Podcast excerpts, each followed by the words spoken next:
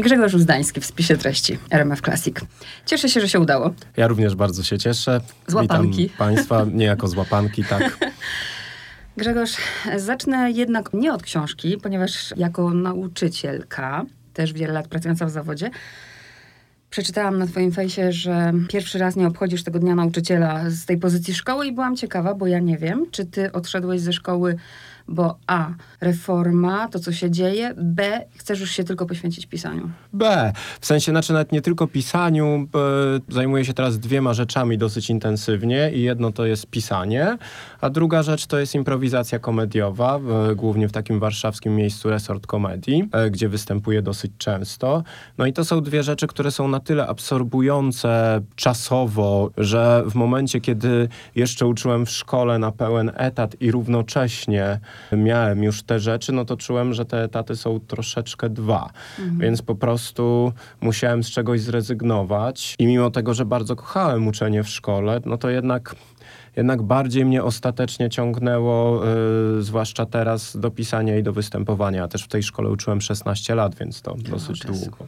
Tak na co dzień tęsknisz? Tęsknię, ale nie na co dzień. czasami mnie mhm. najdzie, że, ale, ale ta decyzja została podjęta już trzy lata temu w ogóle, bo ja się wygaszałem jak gimnazja Aha, no tak. mniej więcej, Czyli bo po prostu nie, bra, nie brałem nowych klas, tylko przechodziły mi te, które jeszcze miałem i które jeszcze zostawały w szkole, a na miejsce tych, które skończyły szkołę, nie brałem nowych z nowych roczników. Pytam, bo po prostu ja też czasem tęsknię i dlatego mm, jakby łączę się już, z tobą. Też już no, jesteś byłą lat, nauczycielką. Tak, już parę lat nie, nie, nie uczę. Spotykamy się w związku z twoją drugą książką, zaraz będzie po wszystkim, ponieważ umieściłeś akcję tej książki w domu starców, mogę tak powiedzieć? Domu opieki? Nawet bardziej bym powiedział, że to jest dom opieki, chociaż nigdy y, nie byłem taki dobry w tej nomenklaturze. Wydaje się, że to by się zaliczało na tak zwany dom opieki stałej, w odróżnieniu -hmm. od domu opieki dziennej, gdzie osoby tylko przychodzą na dzień, a potem wracają do swoich domów, a to jest taki dom, gdzie, gdzie są na stałe.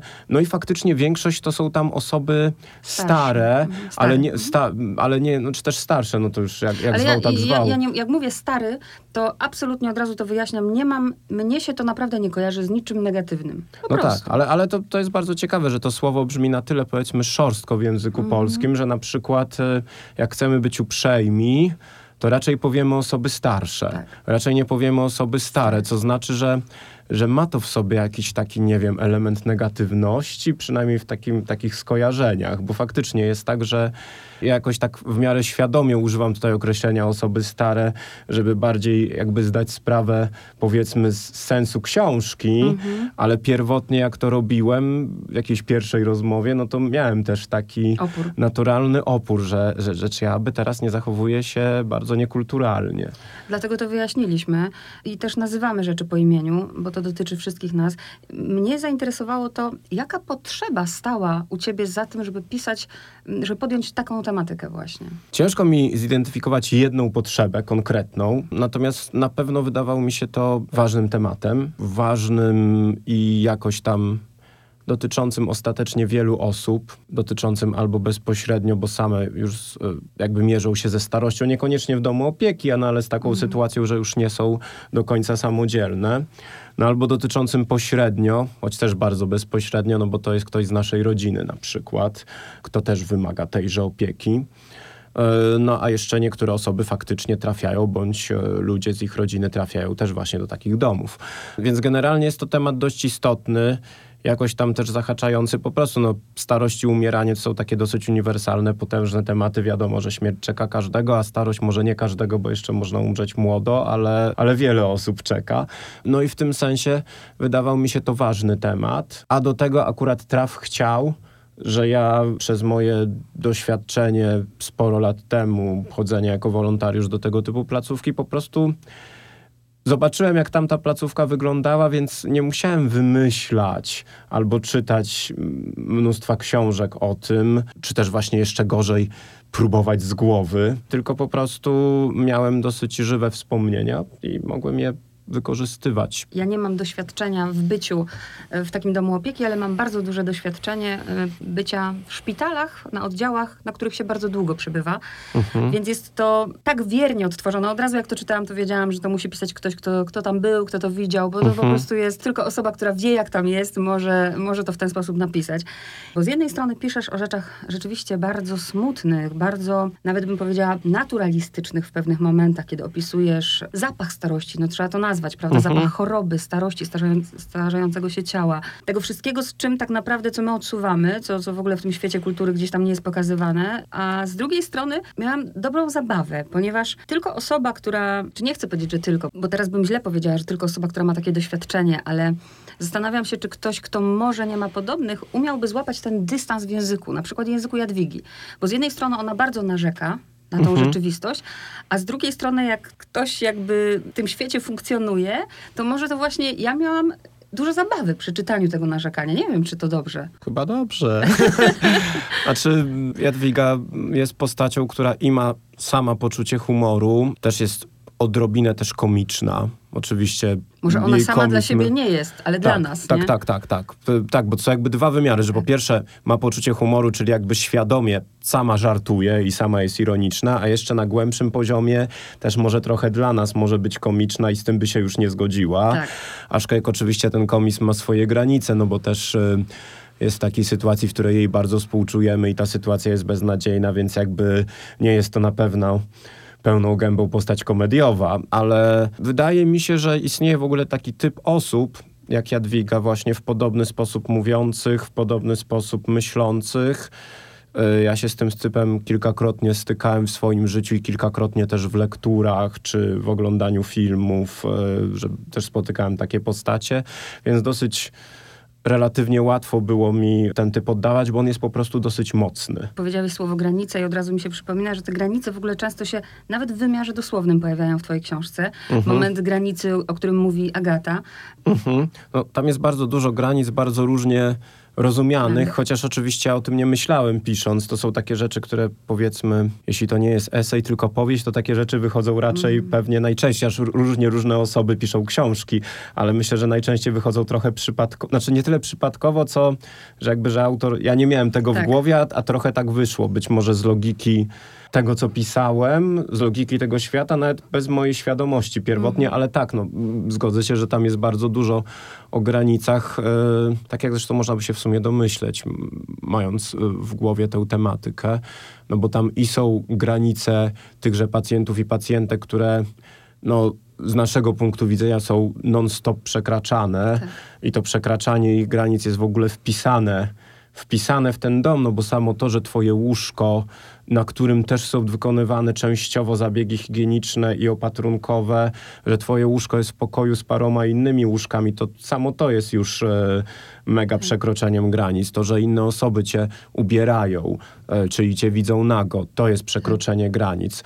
Plus do tego jeszcze dochodzą różne rzeczy, że na przykład z kolei Agata, która jest e, pielęgniarką, ma pewne granice, która sama sobie narzuca, żeby sprawnie działać, za mocno się nie angażować, nie wchodzić w różne sytuacje i dzięki temu, no właśnie, wszystko to jest podporządkowane powiedzmy takiej pewnej sprawności działania i temu, żeby to było szybko i możliwie bezproblemowo. Z tym, że Agata jest w ogóle dobrą pielęgniarką, nie jest osobą, mm która by ignorowała te osoby, czy też im nie współczuła, tylko no, równocześnie zatrzymuje się na pewnym poziomie właśnie z takich pragmatycznych celów. Chce, chce trzymać granice, ale też się tego nie da, nawet, nawet dosłownie. Kiedy dzwoni do córki, bo, bo córka mm ma problemy, to już pokazuje, że praca ją pochłania, bo musi odejść, prawda? Tak. Musi przerwać te rozmowy, więc tak, tak. jakby chce zachować te granice, z drugiej strony sny, które podświadomie, prawda, się, się dzieją i też wpływają na... Tak, tak, bo ona miała, mm -hmm. już nie, nie, wchodząc tutaj w, tak. w, w, konkrety, ale ma jeden sen, który jej się bardzo przypomina i który faktycznie jakoś tak w ogóle podminowuje jej profesjonalne podejście, bo on się z tym profesjonalnym podejściem w ogóle, jak to sen zresztą, mm-hmm. nie, nie zgadza. Też jest coś takiego jak granica po prostu tego domu, bo cała akcja to, to nie jest jakaś wielka, to nie będzie wielki tak zwany spoiler, no bo to w pewnym sensie dosyć szybko chyba można się już tego domyśleć, że tak będzie, chociaż można cały czas liczyć, że jednak autor nam zrobi niespodziankę, no nie robi, e, że, że, że cała akcja taka tu i teraz rozgrywa się tylko i wyłącznie w obrębie tego domu opieki. Oczywiście jest mnóstwo wspomnień i w tych wspomnieniach to jesteśmy w mnóstwie miejsc, ale to, co się dzieje tu i teraz jest tylko w domu opieki i na przykład jak jeszcze jeden istotny bohater, czyli wolontariusz Tomek w pewnym momencie kończy swoją wizytę i z tego domu opieki wychodzi, no to w tym momencie też znika z książki. Mhm, Już go tak. po prostu, y, bo przekracza tę granicę, którą on i Agata mogą przekroczyć, a Jadwiga, czyli główna bohaterka, ta pacjentka, nie może. Ona jest już tam zamknięta. Z racji oczywiście takiej, że czas nas zgoni, to myślę, o, o czym tak najbardziej chciałabym powiedzieć. Na pewno zafascynowała mnie tutaj y, narracja, którą, której używasz, ponieważ odchodzisz od narratora trzecioosobowego i tak naprawdę jednocześnie Jadwiga robi to, co my wszyscy robimy w każdej chwili. Nawet jak teraz wyszliśmy pewnie do tego radia. Mhm komunikujemy się na poziomie słownym, ale pewnie wchodząc też pomyślałeś tysiąc i milion mhm. innych rzeczy, które się dzieją jednocześnie w twojej głowie. Tak, to jest strumień świadomości, aczkolwiek on jest akurat w tej książce taki powiedzmy nie jest aż stuprocentowy, w tym sensie, że w mojej pierwszej książce Wakacje, którą teraz tylko tutaj przywołuję jako po prostu pewien punkt odniesienia dla mnie.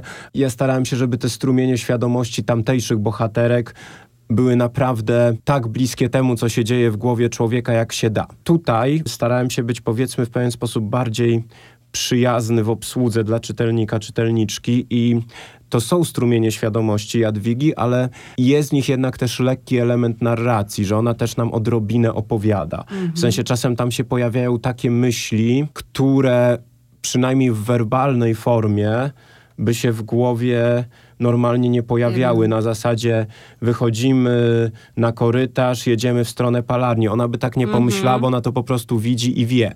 Więc jest tutaj pewne odejście od takiego powiedzmy już radykalnego, bezkompromisowego strumienia mhm. świadomości w stronę troszkę takiej narracji, że ona nam opowiada, ale w większości jest to jednak strumień świadomości, tak. Taka nasza rola czytelnika, że ty napisałeś książkę i zostawiasz ją nam i każdy ją y, odbierze tak jak chce. Niektórzy pewnie przeczytają jako książkę o starości, o sytuacji w domach opieki. Dla mnie to jest książka o tym, zrobiłeś coś takiego, o czym ja staram się pamiętać na co dzień, ale jednak zapominam. Mianowicie zaraz będzie po wszystkim. Cały czas mam w głowie teraz to, to zdanie, zaraz będzie po wszystkim, że tak naprawdę niby się wydaje, że ten twój bohater Tomek, tak, mhm. przychodzi, ma swój świat, swoje życie i ten świat ludzi starych nie jest jego, ale doskonale Jadwiga pamięta to, jak ona miała takie problemy. Ona doskonale pamięta, jak jej przeszkadzał ten smród, prawda, w szpitalach. Mhm. Zaraz będzie po wszystkim. Po, dla mnie to jest książka też o tym, żeby uświadomić sobie, jak krótką chwilę tu jesteśmy i za chwilę będziemy na miejscu tych ludzi, którzy są w tej chwili tam. Też mhm. końcowa, końcowy rozdział, kiedy ona mówi o tym bólu i o tym, ile rzeczy mogła w życiu zrobić, a teraz to już nie ma sensu. No tak, no to jest, to jest, to jest bardzo, jeżeli akurat taką refleksję wynosimy z tej książki, no ona jest bardzo smutna, no ale też no niestety jest jakoś tam prawdziwa, chociaż oczywiście to zaraz jest bardzo jest bardzo wieloznaczne, bo z jednej strony zaraz, z drugiej strony nie zaraz, bo tak naprawdę jeszcze my na przykład y, mamy jeszcze sporo czasu przed sobą, chociaż pewnie jest też taki ciekawy mechanizm psychologiczny, który często działa, pewnie na pewno nie zawsze, ale często, że że coś trwa długo, jakiś okres, na przykład czas pracy zawodowej po studiach, a potem, kiedy nagle patrzymy wstecz, to nam się wydaje, że to po prostu błyskawicznie minęło. Wiadomo, że to nie zawsze tak działa, ale tak, to oczywiście ostatecznie, ostatecznie mimo tego, że to zaraz jest powiedzmy dyskutowalne, no to to, że będzie po wszystkim, to tak. To jest zresztą też ciekawe, że akurat ten tytuł, który bardzo podbija akurat mhm. tę refleksję, że on powstał w ogóle na koniec. Pierwotnie miało się to nazywać po prostu Ośrodek, ale y, wydawnictwo uznało, że to jest zbyt bezpłciowy tytuł, który nikogo nie przyciągnie. Plus jeszcze został wydany tego samego roku także przez WAB Zdrój Barbary Klickiej. Tak. Świetna książka zresztą tak. i zresztą ten, jej tytuł jest dużo mniej bezpłciowy, bo to już dużo jest, dużo więcej, a, ale równocześnie jest troszeczkę podobnym typem słowa. Więc ja zacząłem szukać naprawdę na ostatnią chwilę jakiegoś innego tytułu.